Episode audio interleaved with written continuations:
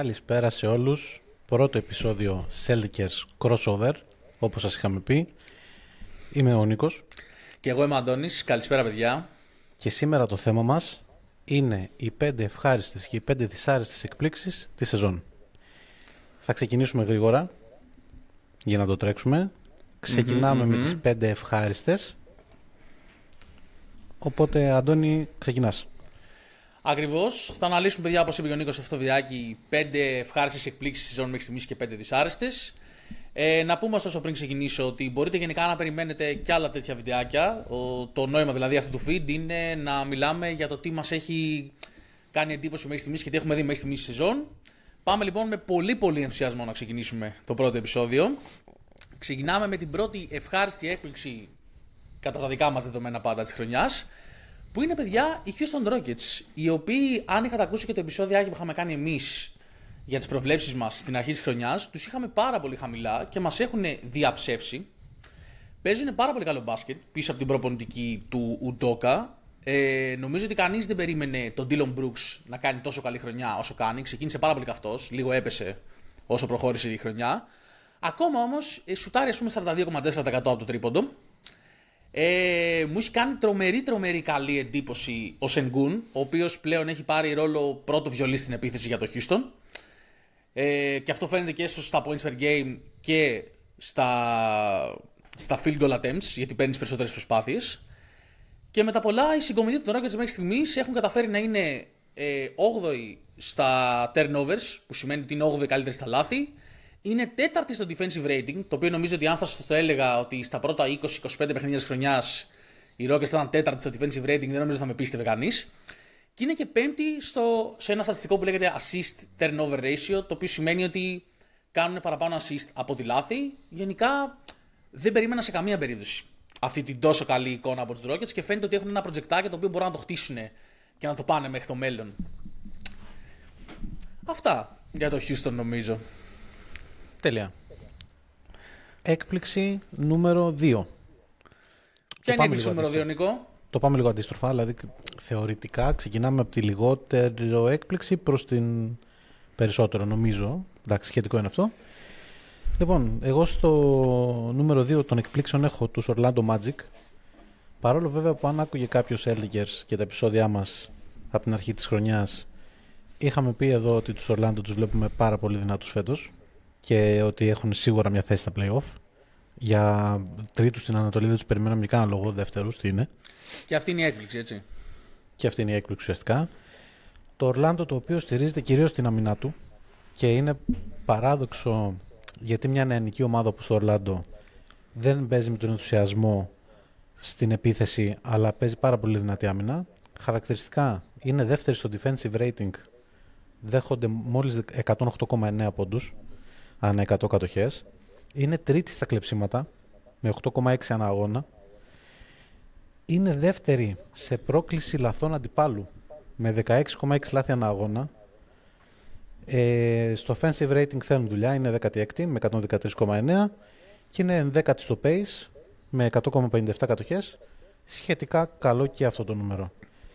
Βασίζονται κυρίως, τα, τα μεγάλα του όπλα είναι ο Μπανκέρο και ο Φραντς Βάγνερ και οι δύο σκοράρουν από 20,7 πόντους μεσόωρο ανά αγώνα και είναι μια ομάδα και ένα project που θα μας απασχολήσει στο μέλλον ειδικά εάν προσθέσουν και κάποιον superstar αν κάποιοι λένε ότι ο Μπανκέρο δεν μπορεί να υποστηρίξει αυτό το ρόλο πούμε.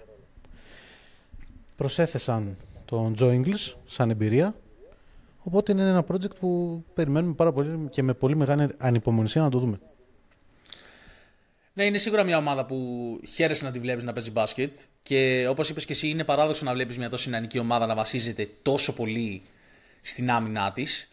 Ε, ωστόσο, αυτό που λες είναι ένα ζήτημα το ποιος θα, κάνει, ποιος θα βγει μπροστά και θα είναι αυτός ο παίκτης. Ε, δεν ξέρω αν θα είναι ο Μπανκέρο ή αν θα είναι κάποιος ο οποίος θα έρθει ως free agent ή από ανταλλαγή.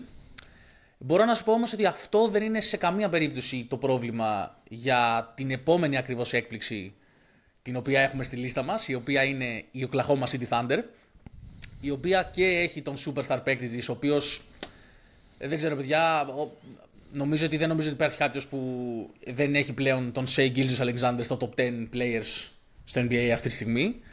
Μιλάμε για μια ομάδα Και η όταν οποία. κάποιος τον έδινε και σαν MVP, να τα λέμε όλα. Μπράβο, τον λέγατε όλοι τρελό. ε, αλλά ναι, παιδιά, μιλάμε για μια ομάδα που αν ακούσατε και το βίντεο με τις προβλέψεις μας, τους περιμέναμε να έρχονται. Ε, αλλά αυτή την εικόνα, την τόσο καλή εικόνα δεν νομίζω ότι την περίμενε κανείς. Μιλάμε για μια ομάδα που αυτή τη στιγμή, δηλαδή, παιδιά, και εγώ κοίταζα σήμερα τα stats και δεν το πίστευα σε πόσες κατηγορίες είναι κορυφή. Δηλαδή, είναι τρίτη στο field goal percentage με σαρα- σουτάρουν 49%. Είναι δεύτερη στο 3 point percentage με 38,7%. Είναι πρώτη στις βολές, το οποίο μου κάνει τρομερή εντύπωση. Σουτάρουν 85%. Είναι η καλύτερη ομάδα στις βολές αυτή τη στιγμή. Ε, είναι τέταρτη στα κλεψίματα. Είναι έκτη στα blocks. Είναι πέμπτη στα turnovers per game. Είναι 8η στο offensive rating. Είναι έκτη στο defensive rating. Κάνοντάς της μία από τις πολύ λίγες ομάδες αυτή τη στιγμή που είναι και top 10 επίθεση και top 10 άμυνα. Είναι τρίτη στο net rating. Είναι τέταρτη στο effective field goal percentage. Και είναι και τρίτη στο true shooting percentage. Καταλαβαίνετε ότι μιλάμε για μια ομάδα η οποία δεν είναι πλέον project, είναι εδώ, είναι για να μείνει και πιστεύω ότι θα απασχολήσει πάρα, πάρα πολύ τις ομάδες στη Δύση. Είναι από αυτές τις ομάδες που δεν πιστεύω ότι κάποιος, ενώ είναι νεανική και δεν έχει την εμπειρία, δεν πιστεύω ότι κάποιος θέλει να τη συναντήσει αυτή τη στιγμή την Οκλαχώμα με τον τρόπο που παίζει, με το πόσο δυναμικά παίζει και με το πόσο efficient είναι στα playoffs. Ε, υπάρχει βέβαια εντάξει, το ερωτηματικό αν θα συνεχίσουν έτσι. Εντάξει, είναι νέοι, τους λείπει και η εμπειρία. Αλλά εγώ πιστεύω πάρα πολύ σε αυτό το project και πιστεύω ότι ο Σέι μπορεί να πάει αυτή την ομάδα σε ύψη. Ε, θα τολμήσω να πω και σε- σε ύψη που είδε αυτή η ομάδα επί Durant. Αν, γίνει, αν συνεχίσει να γίνεται το κατάλληλο πλαισίωμα του ρόστερ γύρω του. Και φυσικά δεν μπορούμε να, να φύγουμε παιδιά από τον κλόγο χωρίς να αναφέρουμε τον Τζετ Holmgren, ο οποίος αν συνεχίσει έτσι θα το κλειδώσει το Rookie of the Year, διότι παίζει πάρα πάρα πάρα πολύ καλύτερα από ό,τι νομίζω περιμέναμε. Νομίζω ότι όλοι στη σκη- τον είχαμε κάπως ότι είναι στη σκιά του Γουενμπαγιάνμα και δεν ασχολούνται κανείς με τον Jet. Όμως ε, μας βγάζει λάθος. Και παιδιά, ναι, ο Κλαχώμα στη Thunder είναι εδώ, είναι πρόβλημα στη Δύση και καλή τύχη στις ομάδες της Δύσης που θα τους αντιμετωπίσουν. Δεν ξέρω αν Και έχεις τη κάτι να Ανατολής. προσθέσεις. Και της Ανατολής που θα την αντιμετωπίσουν. Στη Και της regular Ανατολής, season. αλλά εντάξει. Νομίζω ότι είναι λίγο νωρίς να μιλάμε για παρουσία στο τελικό βέβαια, αλλά εντάξει. Ναι, όχι. Σωστά. Ναι. Λοιπόν, πάμε. Επόμενη ομάδα που κατά τη γνώμη μου κατά πολλούς θα μπορούσε να είναι και η μεγαλύτερη έκπληξη. Μμμ. Είναι νούμερο ένα seed αυτή τη στιγμή σε όλη τη λίγα. Προέρχεται από τη Δύση και το όνομα αυτών Minnesota Timberwolves. Οι Λύκοι οι οποίοι έχουν ξεκινήσει με ένα εντυπωσιακό 17-4 είναι το καλύτερο ξεκίνημα στην ιστορία του franchise. Ναι. Τρέχουν σε 18 παιχνίδια ένα σερί 16-2. Είναι το καλύτερο Ακραίο. σερί στην ιστορία του franchise. Είναι νούμερο 1 σε defensive rating. Μακράν η καλύτερη άμυνα της λίγκας. Έχουν ένα θέμα επιθετικό. Είναι 17η στο offensive rating. Αλλά είναι κάτι που δουλεύεται και με ένα δαιμονιώδη ε, Anthony Edwards φέτος, ο οποίος είναι εκπληκτικός. Ο Καρλ Άντωνι Towns έχει αρχίσει και μπαίνει στο παιχνίδι σιγά σιγά μετά το μάτς με τη Βοστόνη που ήταν το τελευταίο κακό του παιχνίδι. Μην με κοιτάς περίεργα, είπα, ξέρω ότι είπα ότι δεν θα αναφερθούν καθόλου στους Celtics, αλλά αυτό, λέει, αυτό λένε τα στατιστικά. Ναι, ναι, ναι. Ε, έχουν λοιπόν τον Edwards, ο οποίος έχει 25,7 πόντους, ε, 5,9 rebound, 5,1 assist, 37,8% τρίποντο και είναι career high νούμερα αυτά για τον Anthony Edwards. Επίσης, η Μινεσότα είναι η μοναδική ομάδα στη Λίγκα που έχει καταφέρει σε πέντε παιχνίδια να κρατήσει τους αντιπάλους της κάτω από 100 πόντους και κάτω από 40% ποσοστό field goal. Εντάξει, Ε, δεν νομίζω ότι χωράει αμφιβολία για το ότι μιλάμε για μια πολύ δυνατή άμυνα. τρομερή άμυνα. Επιθετικό ταλέντο υπάρχει, απλά πρέπει να δουλευτεί. Νομίζω ότι θα τη δούμε και επιθετικά κοντά στο top 10 ε, του offensive rating στο τέλος χρονιάς. Είναι μια πολύ πολύ δυνατή παρουσία που πολλοί πλέον πιστεύουν ότι μπορεί να πάει και μακριά. Μμμ, μμμ. Είναι μια τρομερή ομάδα και νομίζω ότι κάθε ομάδα στη Δύση πρέπει να τη φοβάται. Νομίζω ότι σιγά σιγά οι Timberwolves χτυπάνε την πόρτα του contender. Ε, και προχωρώντας στην επόμενη έκπληξη, η- είναι πολύ ωραίο ότι μας βγήκε έτσι η σειρά, διότι μιλ- θα μιλήσουμε για την ομάδα η οποία είναι το ακριβώς αντίθετο από ό,τι πρεσβεύει η Μινεσότα και είναι παιδιά η, τρομε- η αγάπη μας εδώ στο, στο podcast, αν, αν μας έχετε ακούσει, η Indiana Pacers. Οι, οι οποίοι... είναι οι Boston Celtics. Ε, εντάξει, μετά τους Boston Celtics, παιδί μου. Ναι, εντάξει, είναι η επίσημη σχέση. Ο, η εξωσυζυγική θα μπορούσε να πεις ότι είναι η Ινδιάνα. Ακριβώς, είναι το, το αίσθημα. Ακριβώς αυτό. Ακριβώς αυτό. Ε, παιδιά, εντάξει, ε, σκέφτηκα αν θα μπω στη διαδικασία να σας αναφέρω κάποια νούμερα. Πρακτικά δεν έχει νόημα, διότι όπου υπάρχει επιθετικό στατιστικό, η Ινδιάνα είναι πρώτη. Δηλαδή, το μόνο νομίζω που χρειάζεται να πω είναι ότι βάζουν 128,4 πόντους ανά αγώνα, το οποίο αν δεν είναι η καλύτερη επίδεση στην ιστορία, θα είναι στο top 3 σίγουρα. Σουτάροντας 50,8% εντός παιδιάς, στο οποίο είναι επίσης πρώτη. Και εμένα αυτό που μου έκανε, που έκανε τρομερή εντύπωση είναι ότι είναι πρώτη στις assist με 30,2 assist ανά αγώνα και πρώτη στο assist turnover ratio. Το οποίο σημαίνει ότι όχι μόνο δίνουν τις περισσότερες assist ανά αγώνα, αλλά έχουν και την μεγαλύτερη διαφορά σε assist και λάθη, το οποίο οφείλεται, όπως μπορείτε να καταλάβετε, πάρα πολύ στον superstar της ομάδας, τον Tyrese Halliburton, ο οποίος είναι η επιτομή του δίνω assist χωρίς να κάνω λάθη. Και κατά τα άλλα, παιδιά, ναι. Είναι, εμένα αυτό που μου κάνει τρομερή εντύπωση είναι ότι παρά την ε, κακή αμυντική τους λειτουργία μέχρι στιγμής είναι τέταρτη στα blocks per game. Το οποίο φαντάζομαι ότι οφείλεται πάρα πολύ στον shot blocker του, στον Miles Turner. Είναι 7η στο net rating. Είπαμε πρώτη effective field goal percentage through shooting. Σε αυτά είναι όλα πρώτη, παιδιά, στο NBA. Και γενικά είναι μια ομάδα η οποία εντάξει, η αλήθεια είναι ότι για να τα λέμε και όλα, με τον τρόπο που παίζει μπάσκετ δεν μπορείς να πας μακριά στα playoffs. Με τον τρόπο που παίζει μπάσκετ την Ινδιάνα. Παίζουν ένα πολύ γρήγορο pace, είναι πάρα πολύ fun to watch.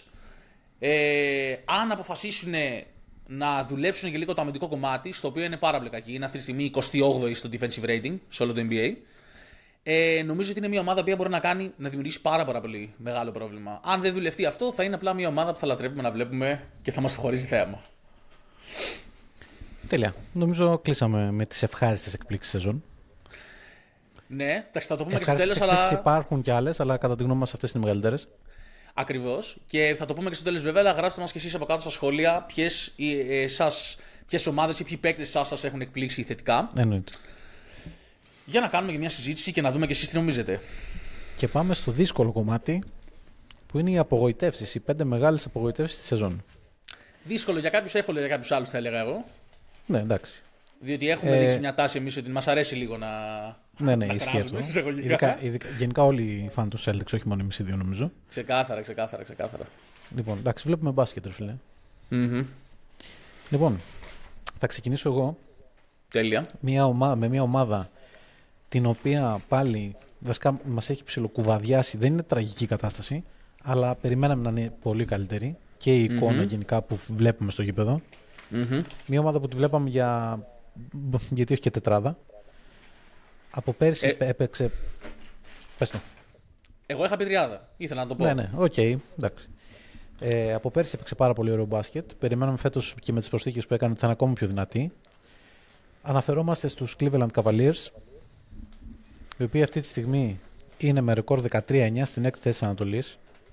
Δεν είναι τόσο αυτό το σε ποιο seed βρίσκονται αυτή τη στιγμή, αλλά όσο η εικόνα τους κυρίως. Ε, είναι μια ομάδα που είναι 8η στο defensive rating, αλλά 24η στο offensive rating. Και αυτό είναι εντυπωσιακό από το να σκεφτεί κανείς το τι ταλέντο υπάρχει επιθετικά. Τρομερή εντύπωση πρέπει να κάνεις στον οποιονδήποτε. Ναι. Αυτό που μου έκανε πολύ μεγάλη εντύπωση είναι η διαφορά των, των, ε, του Cleveland με τον Donovan Mitchell και χωρίς τον Donovan Mitchell.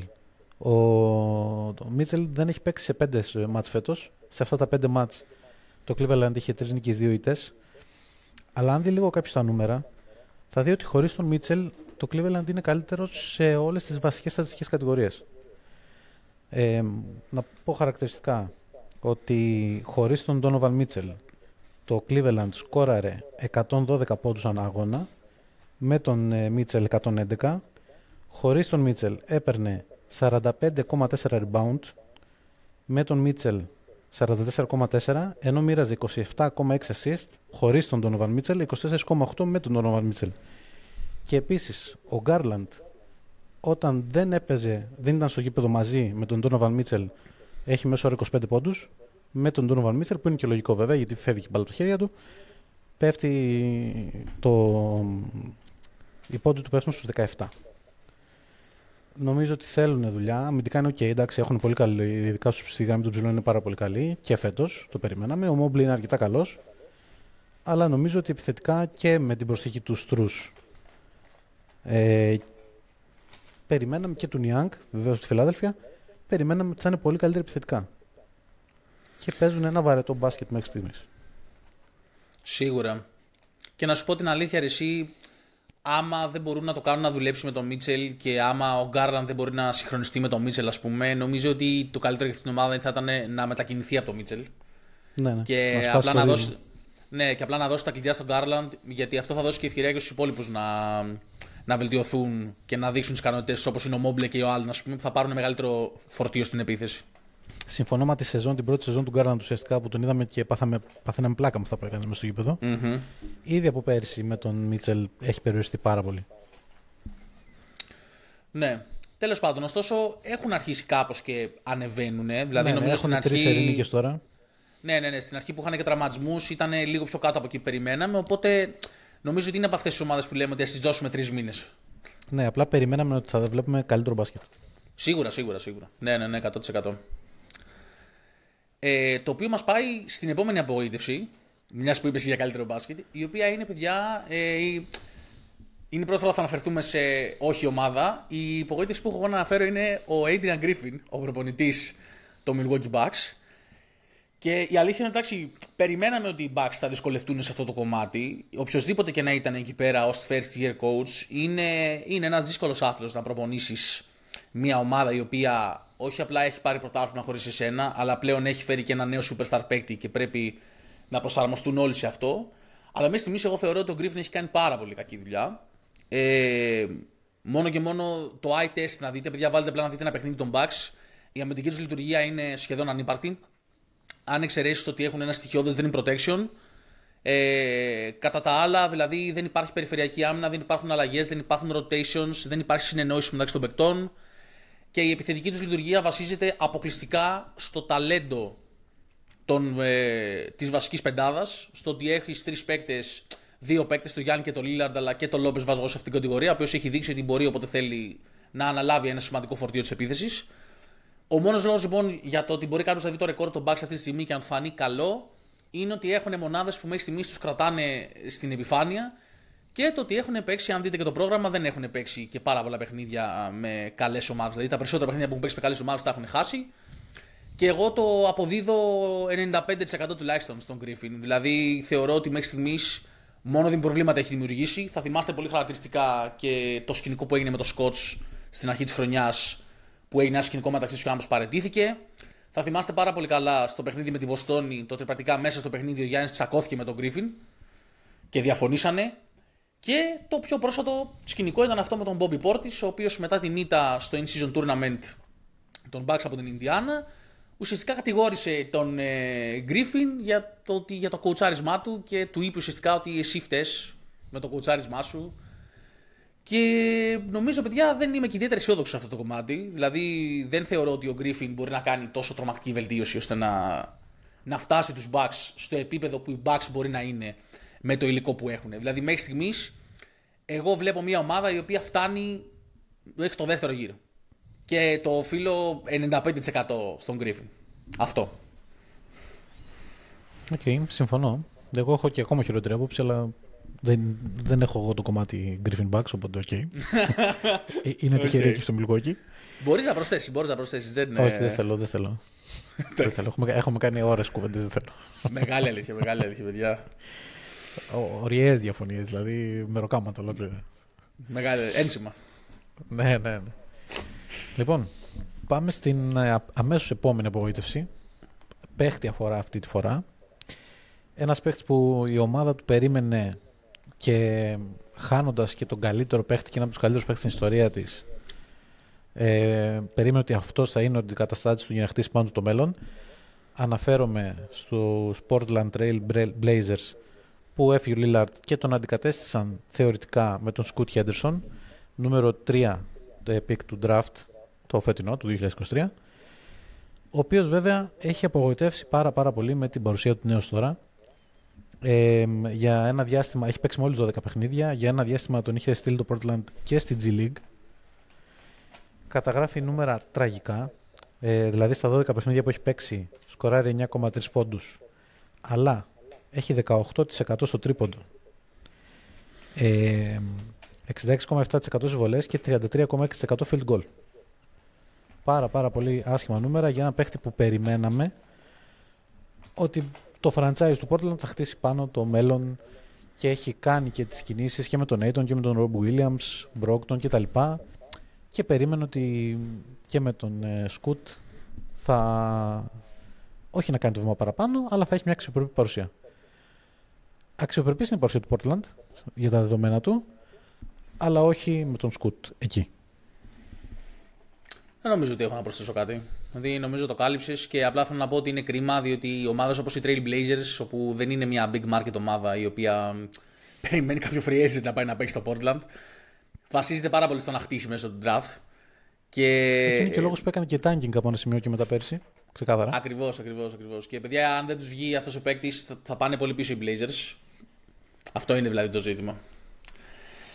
Και χαίρομαι που ξεκινήσαμε να μιλάμε για παίκτες, διότι παιδιά, η επόμενη απογοήτευση της χρονιάς μέχρι στιγμής που θα την αναφέρω εγώ είναι νομίζω η μεγαλύτερη απογοήτευση μέχρι στιγμής από ό,τι έχουμε αναφέρει και δεν νομίζω και ότι θα μπορεί... αναφέρουμε. Ναι, και από ό,τι θα αναφέρουμε η σειρά, και από ό,τι θα η, η σειρά έβγαινε έτσι που δεν πάει ναι, στο ναι, νούμερο ναι, ένα. Ναι, ναι, είναι μεγαλύτερη. Παιδιά, αναφερόμαστε στον Clay Thompson, ο οποίος, ε, αν εξαιρέσετε τη ρούκη χρονιά του, κάνει με, με τρομακτική διαφορά την, ε, τη χειρότερη χρονιά της καριέρας του. Και σε περίπτωση που δεν σας το λέει αυτό το πράγμα το eye test, μπορώ να σας το πω εγώ με νούμερα. Έχει αυτή τη στιγμή το δεύτερο χειρότερο points per game στην καριέρα του μετά την ρούκη χρονιά του. Σκοράρει 15,8 πόντους. Έχει το χειρότερο field goal percentage 40,4% που αν μου λέγατε ότι ο Clay Thompson ποτέ θα σούταρε 40,4% δεν θα το πίστευα. Σουτάρει 35,4% από το τρίποντο, επίσης η χειρότερη επίδοση της καριέρας του. Έχει το δεύτερο χειρότερο plus and minus της καριέρας του στο μείον 0,9. Το χειρότερο defensive rating της καριέρας του, το οποίο εντάξει εγώ προσωπικά το περίμενα κιόλας, διότι μετά τον τραυματισμό μεγαλώνει κιόλας, αλλά και πάλι.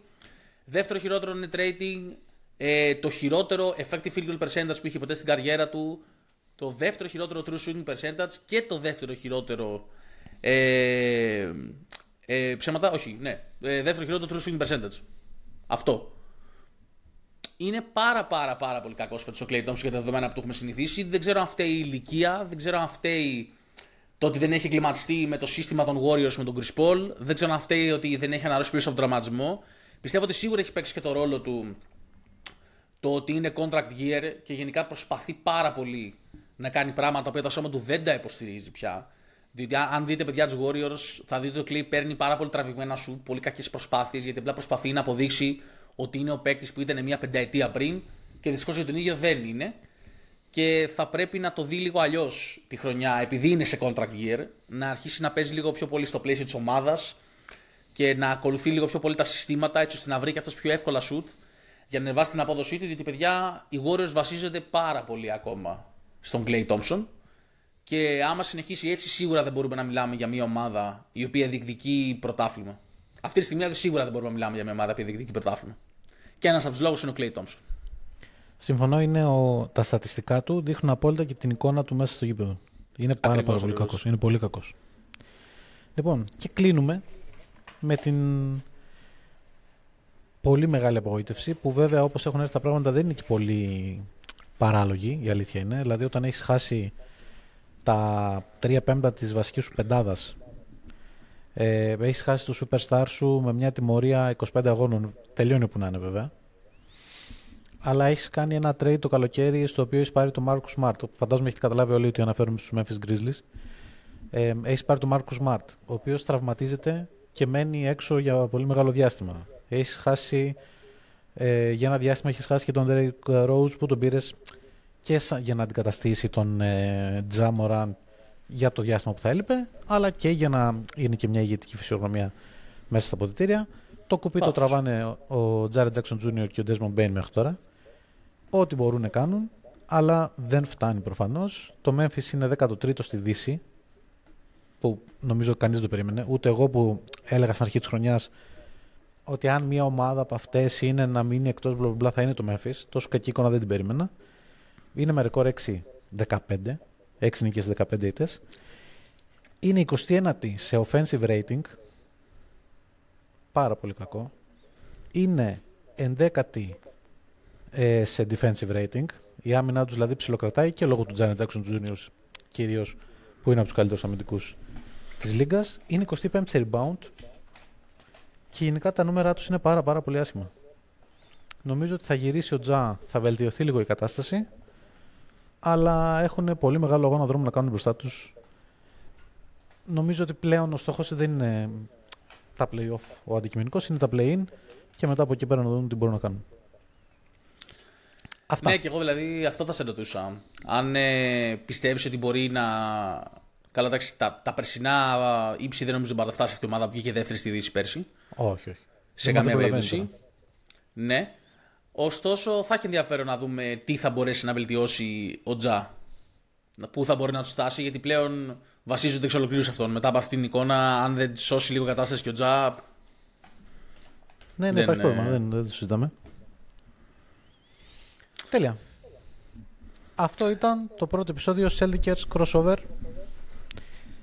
Ε, όπως έχουμε πει είναι ένα ε, νέο section μέσα στους Celtics που θα αναφέρεται σε όλη τη λίγα. Δεν θα μιλάει για Celtics δηλαδή.